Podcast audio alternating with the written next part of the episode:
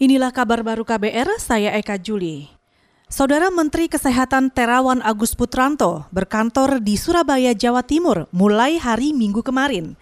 Langkah ini dilakukan untuk memantau penanganan COVID-19 di provinsi yang tingkat penyebarannya tertinggi di Indonesia.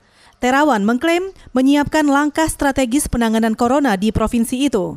Sebelumnya, tingginya jumlah korban yang terpapar COVID-19 di Jawa Timur mendapat perhatian serius dari Presiden Joko Widodo.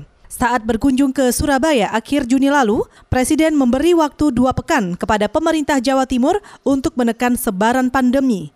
Namun, meski dua pekan berlalu, hingga kini lonjakan kasus masih terus terjadi. Hingga kemarin, angka kasus positif di Surabaya mencapai lebih dari 7.200 orang penambahan kasus positif per hari masih tertinggi di Indonesia.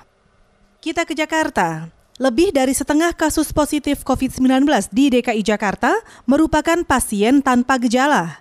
Gubernur Jakarta Anies Baswedan meminta masyarakat meningkatkan kewaspadaan, terutama saat berada di moda transportasi umum dan pasar. Di dua area itu, menurut Anies, protokol kesehatan rawan diabaikan. Tapi saya perlu ingatkan pada semua, 66 persen dari yang kita temukan adalah OTG, orang tanpa gejala. Orang yang dia tidak sadar bahwa dia sudah terekspos.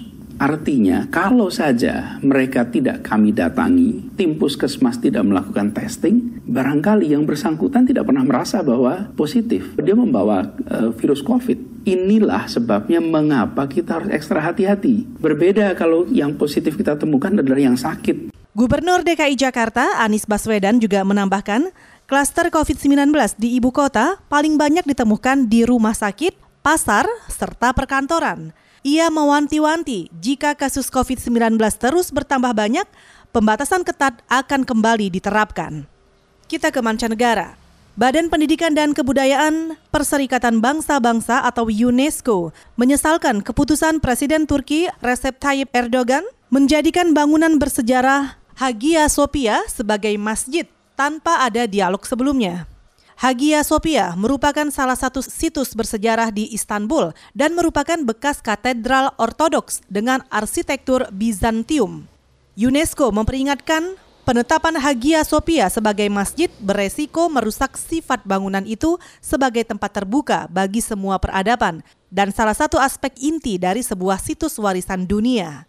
Mengutip CNN, UNESCO menyebut setiap modifikasi atau perubahan situs warisan dunia harus dikoordinasikan terlebih dahulu kepada UNESCO. Perubahan akses fisik atau struktur bangunan bersejarah merupakan pelanggaran Konvensi Warisan Dunia 1972.